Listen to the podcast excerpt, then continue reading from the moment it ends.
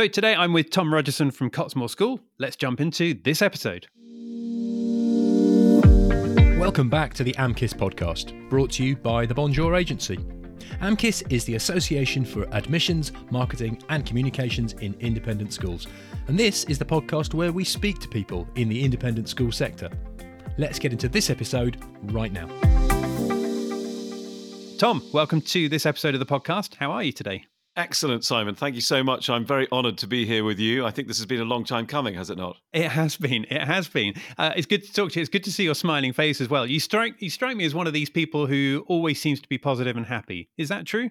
Yeah, I mean, I I, I think it's an important part of being a teacher.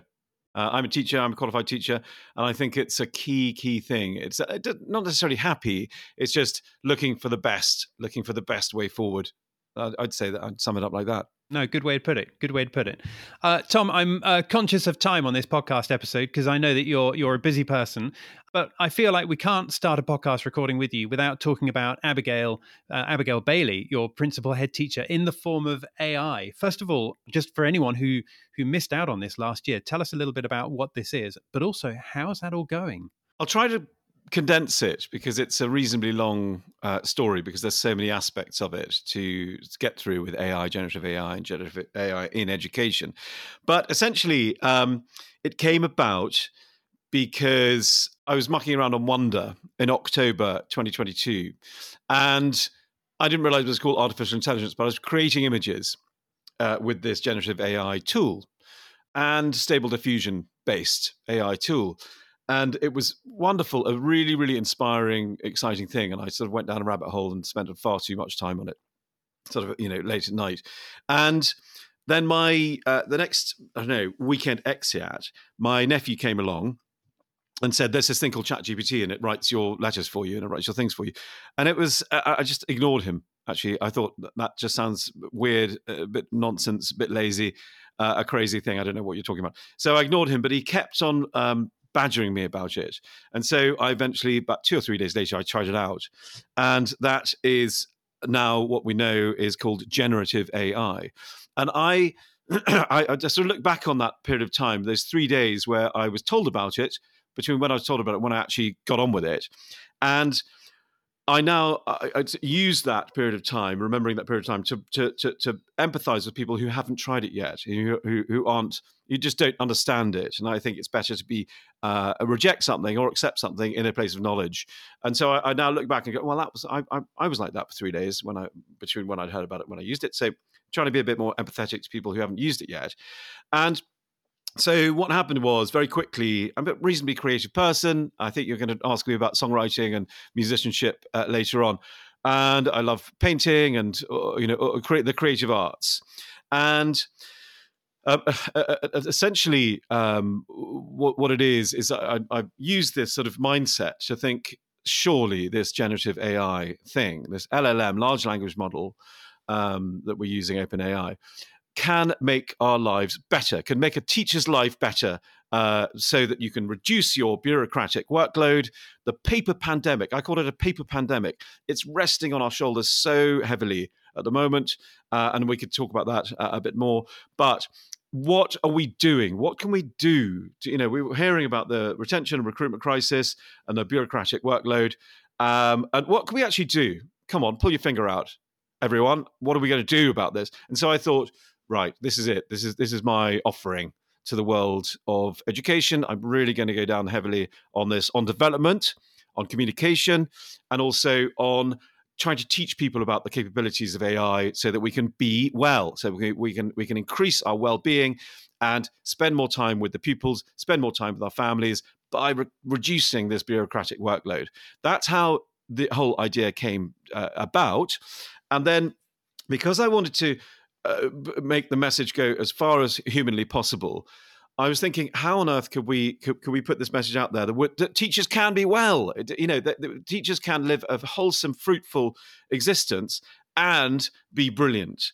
Um, and so uh, it's the same for leaders as well, because uh, obviously I'm the the head at Cottesmore, and so I was thinking, how can we help leaders? And so I came up with the idea of creating a bot, a, a joint head or a co pilot whatever you want to call it. And we called it initially, we called it the AI uh, principal head teacher. How can we help people? How can we help leaders? Yes, teachers, but also leaders. And so this was my offering. And, and at first, we called this uh, thing, I gave it a, a human name, uh, Abigail Bailey. Um, and gave it a title, uh, uh, you know, the, the, the, principal head teacher, uh, pronouns she, and um, you know, we, we, we created this thing that everyone can use. It's accessible to everybody and all leaders in all sectors, state schools. In fact, this whole project was uh, directed towards, focused towards the state schools. And of course, what what happened was very very quickly it was jumped upon by everyone. So you know the independent sector, which you, you deal with a lot, and you know the, the, the state schools are involved with this uh, but I'm still searching. Anybody out there can help me take this to state schools uh, more in a more wholesale way. I'd be very, very grateful um, to anybody who can help with that who's listening to the podcast. But what uh, came next um, was the idea. So uh, uh, these all, all these ideas were happening simultaneously in a sort of quantum way. But I decided, hey, not I'm going to create a, a, principal head teacher or head teacher, which is AI. I'm going to create, and we were talking about this earlier on, um, I'm going to create a head of AI, which is AI, because we were searching for um, uh, a, a, head of AI, uh, which was advertised very widely, not advertised, but it was written about very widely in the newspapers as well. So six months before, four months before, we uh, put out a story, not a story, but an advert that we wanted um, somebody to be head of AI. So that sort of works, but we needed somebody who can play sport and who's teacher trained and who's an expert in AI.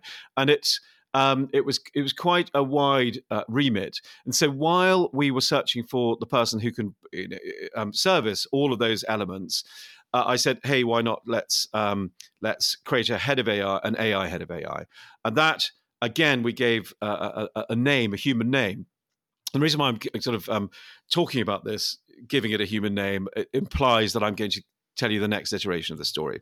So, what we did uh, was we created the head of AI, uh, head of AI, and we gave it a name, Jamie Rayner.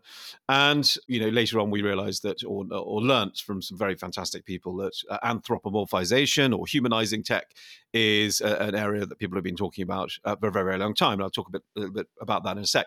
Going back to Blade Runner, I imagine, and thin, and movies like that too. Oh, absolutely.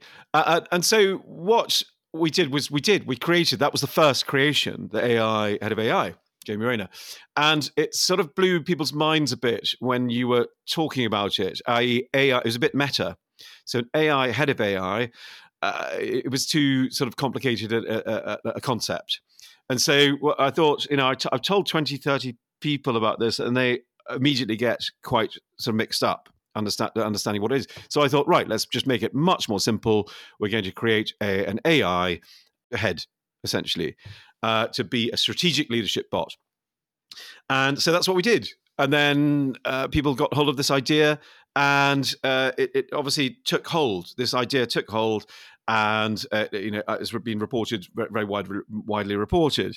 And so, so that was fantastic because then the idea that we can be helped with our well-being and our strategic leadership and our teaching and our classroom management through uh, you know the reducing of bureaucracy um, came about, and it and it uh, is promoting this uh, this well being idea, which is absolutely fantastic. So that, that, that, there we had it. But the, the the story that I quickly want to say is that we started talking very very quickly, talking to some veteran AI coders, people who worked with uh, AI for a very long time, and also um, academics at universities.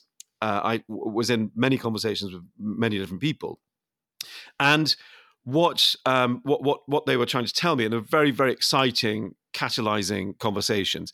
And they taught me about something called the uncanny valley. Now uncanny valley the, uncanny the idea of it uncanny valley yeah. Um, okay. so the idea is that you can make something seem too human and then it makes people feel it's uncanny or it makes people feel uh, you know that that it, it you know it, inauthentic because you're trying to make something seem more human than it is, or something trying to make something human that isn't human. Is it a bit creepy as well, though? Well, that's that's the entirely thing. What uncanny valley is. So ah, there okay. are gra- there are graphs Uh, just look it up on Wikipedia, Uncanny Valley. It's really, really interesting. And I was taught very quickly by these amazing uh, intellectuals, these amazing people from universities and researchers. And sort of the next iteration was that the functionality of this AI strategic leadership bot, um, we uh, removed none of the um, functionality, but we removed the pronouns. So it became uh, from she to it. Um, what happened next was uh, the name, so a full name and a full human title. Uh, we took it down from um, AI principal head teacher, and it's an AI strategic leadership bot. Functionality identical, everything it, uh, it, it's doing is the same. Mm-hmm. Hugely, hugely um, transformative uh, technology. And mm-hmm. it went from she to, to it. So um, it's taking away the anthropomorphizing, it's de- dehumanizing the tech, and so it does all of the things that it ever did. But um, uh, just listen, we listened very carefully to some very very exciting conversations we had with these uh, yeah w- w- with these people, and we reacted and iterated accordingly. So that was that was how it came about. Amazing. And and what was the result then of of switching from she to it? So no result. It, it, performs in exactly the same way, and it's helping me and hopefully other leaders to co-pilot or to uh, achieve all the things they want to achieve in exactly the same way as it did um, before the fact. But in terms of the acceptance in society, I mean, so it's uh, had much of the same same reaction. Uh, it's been a very very exciting reaction. Mm. It's created mm. lots and lots of conversation. It continues to create lots of conversation as we are proving right now. Mm-hmm. Uh, and and so nothing's really changed other than us having some extremely high level conversations with some mm. extremely intelligent and brilliant people. Uh, mm. Uncanny Valley has been around since you know the, the concept of it's been around since 1905. So it's mm. not a it's not an original concept, but it's it's something that's been a very exciting development and it's been brilliant. So yeah, we, we've yeah. we've learned a huge amount.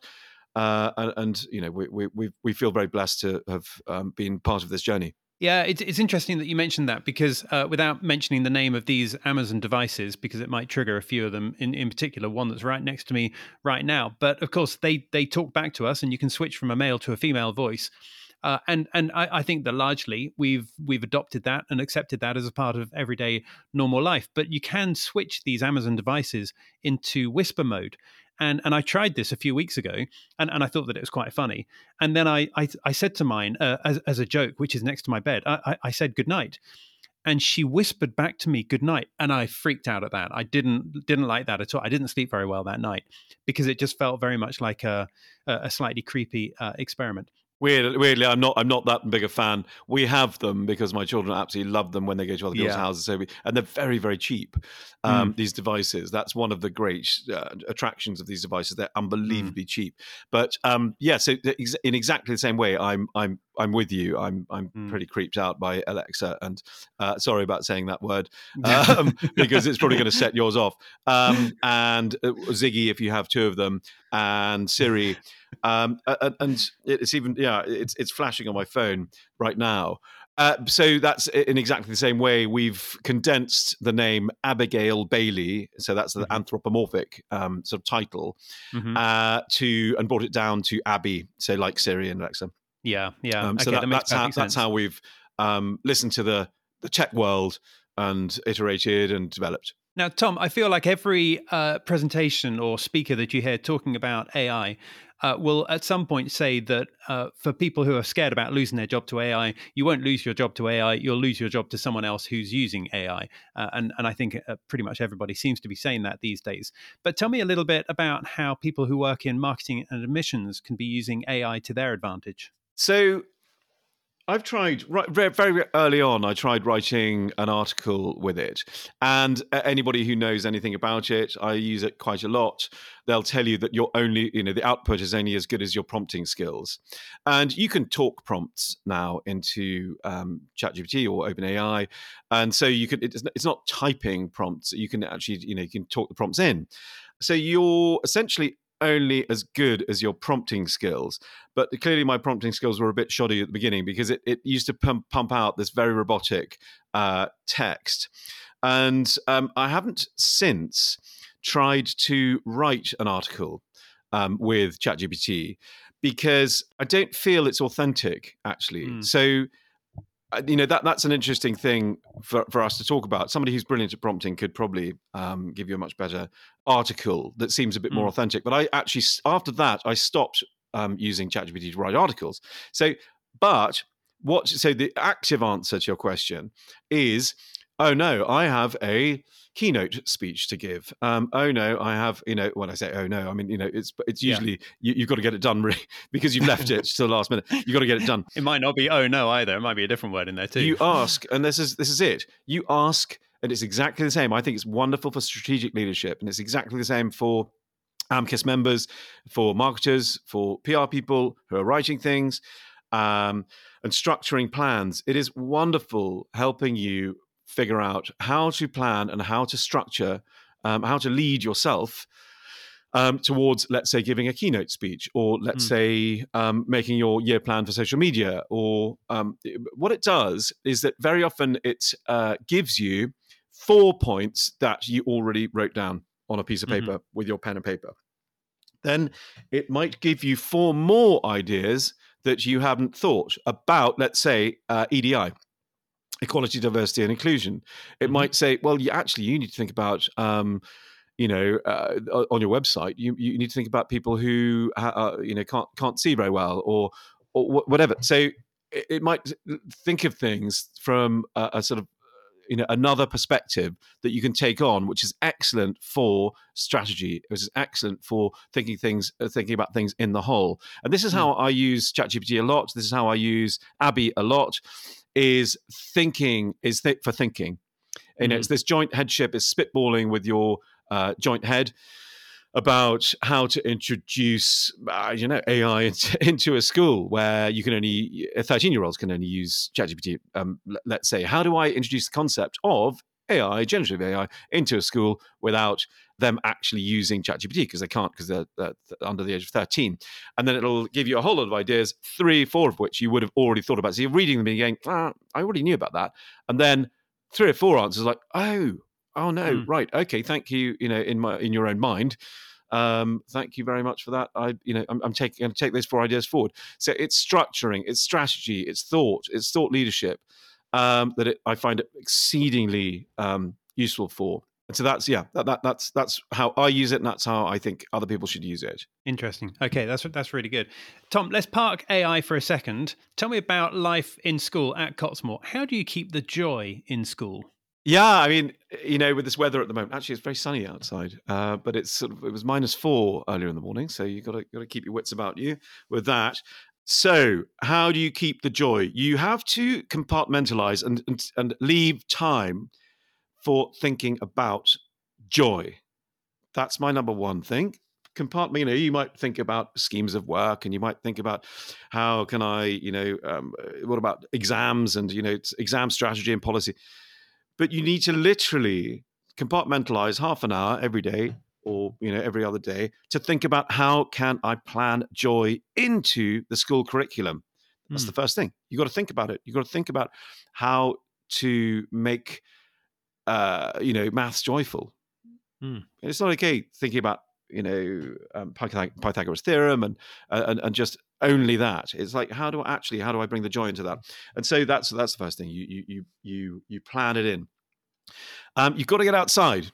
You've got to roll around in the grass. You've got to roll down the hill yourself. You've got to um, go and play foot. We've got a foot golf course.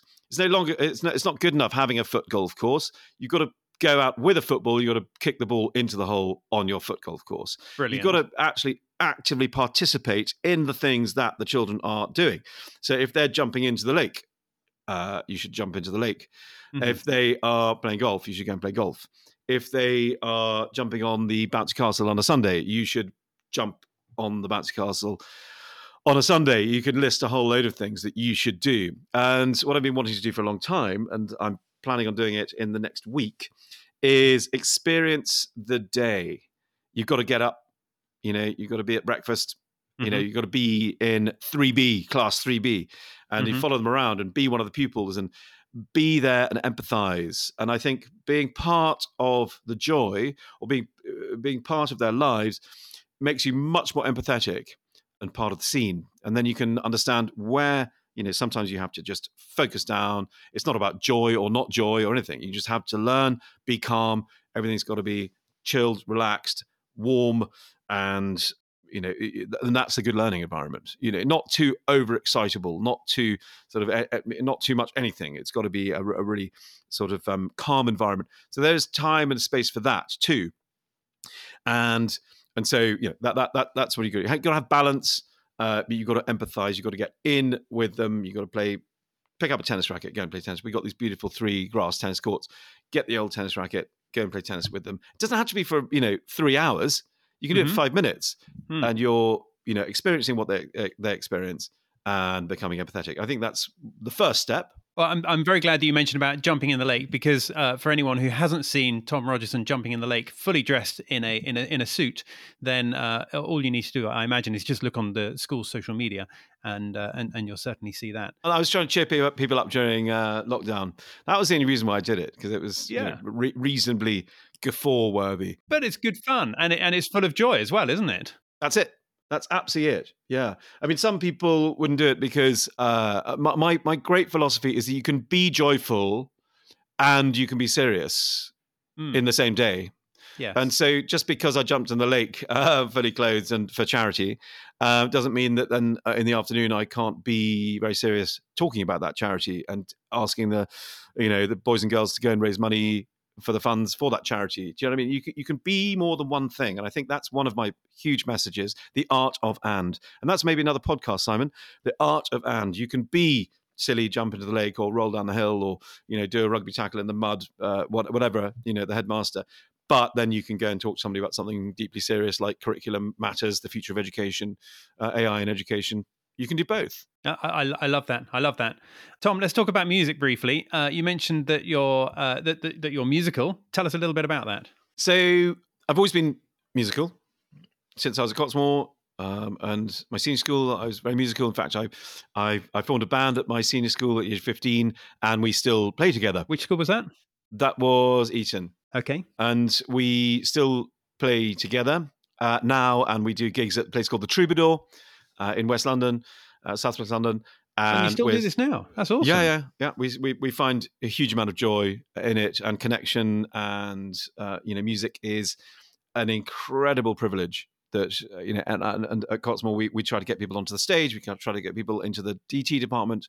We try to get people in the uh, on the art, chess, uh, but we especially um, love music and we try to get people playing musical instruments as many children as possible playing musical instruments it is it it it hits places that other uh, forms of art do not hit and it's and it's an absolutely wonderful thing so I've been writing songs. Uh, not saying that um, anybody's bought my songs, but I've been writing songs since songs since the age of about fifteen, maybe even younger. Oh, um, and right. so you know the, the, band's been playing those songs for years and years. And yeah, so we formed and we nearly got signed or we were offered a contract, a development mm-hmm. contract, and we couldn't afford to take it because it wasn't enough money. It was Sony, and they were very. It was really, really lovely of them to to, to extend a hand.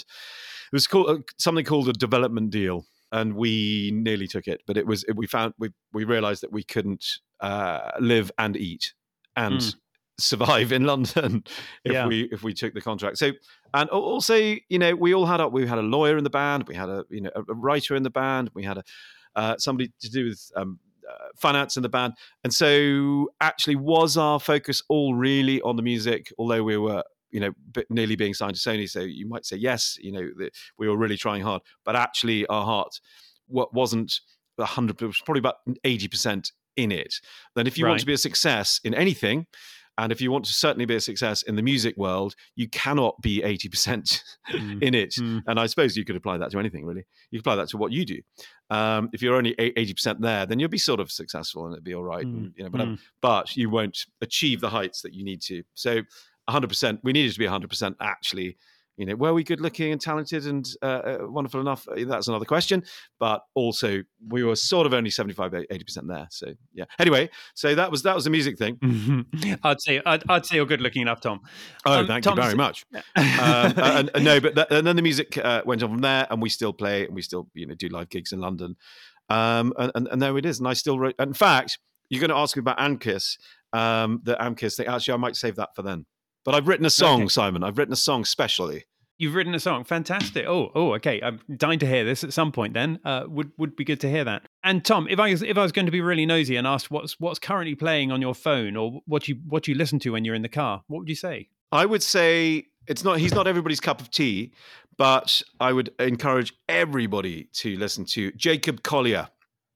Jacob Collier is uh, you can't pigeonhole him. Is he jazz? Is he classical? Is he mm-hmm. pop music? It, he's a, a, melange, a sort of um, a, a, and a musical genius. Accumulation. He's a musical genius. He plays every instrument that exists in the world and um, he, he, he mostly records every single instrument on every single track as well. It's a mm. real sort of um, it's it's it's a huge amount of noise that comes out of his mm. you know in, in one song. It's it's absolutely astounding. But mm. I went to see uh, him uh, in Brighton at the Brighton Dome with my nephew. And uh, the thing, the reason why I'm saying this is because there was a piece of joy that happened that was uh, incredibly affecting and uplifting. And what he does is that he stands at the front of the stage, he puts down all the instruments, everybody goes, uh, the rest of the band goes off stage for a cup of tea or whatever they're doing, mm-hmm. and then he will conduct the entire audience, and these audience, audiences can be huge now. Uh, he's doing the O2. They are mm-hmm. huge audiences, but this was, I don't know, 10,000, 15,000 people, uh, maybe. And um, he conducts this choir and makes the makes the audience sing as a choir in unison. Amazing. And it is quite amazing and uplifting. And you can look it up on you know YouTube or whatever. Actually, I, I have already. Uh, I, yeah, I mean, it, it is incredible. And for anyone listening to this right now, I, I'd, I'd, second what Tom is saying and encourage people just to go and look up Jacob Collier. And, and it'll probably be one of the first top uh, videos that are that are suggested in the results. Um, and it's incredible seeing how he can manage so many people and get everybody singing like uh, in, in in waves almost, isn't it? Yeah, I mean, it's a bit like I think Gareth Malone, who um, I know um, personally um, from university and, uh, and, and then subsequently, and I feel like Gareth should. Uh, well, he he is able to do something like that as well. Mm. And uh, Gareth needs to get in front of these audience. I feel like you know they need to get together, Gareth and Jake mm. And see what see what they can do together. I mean, it would just be explosive. Incredible. It, it, really would be. It really would be. Um, Tom, keeping an eye on time, going to need to bring this to a close now, but it's been great talking to you. It really has been. I just want to say thank you for your time and thank you for talking to us about what about everything to do with AI, about joy, about music, and giving up your time to do all of that. Thank you. It's an absolute pleasure. Can I um, just end with uh, we do have another AI conference. We've I haven't talked at all about my AI conferences and festivals, uh, but we do have another AI and maths or AI and STEM uh, conference coming up, and that's When's something I'd be, like Tom? to. Uh, well, we I think we're going to postpone. Uh, it's meant to be. Uh, it was initially advertised for about two or three weeks' time, and we need a little bit more time to gather. Uh, forces, and so um, I'm going to put out the date at some point. But okay, so where should people go to find out more information? So then? LinkedIn. So there's a, I think called AI uh, and Tech Share Hub, and so it'll be on the AI and Tech Share Hub on LinkedIn, and also AI ampersand AI and uh, is a group on LinkedIn, and also just follow me on LinkedIn, and I will. People who follow me will definitely be um, sure that I will advertise that on LinkedIn. Okay, fantastic. We'll put a link to that in the show notes as well. Tom, thank you very much. Thank you very much, Simon. It's been an absolute pleasure speaking to you as usual. That's it for this episode. To find out more about AMCIS, just visit the website amcis.co.uk. This episode was produced by the Bonjour Agency. The next episode will be out soon, but in the meantime, thank you for listening. Bye for now.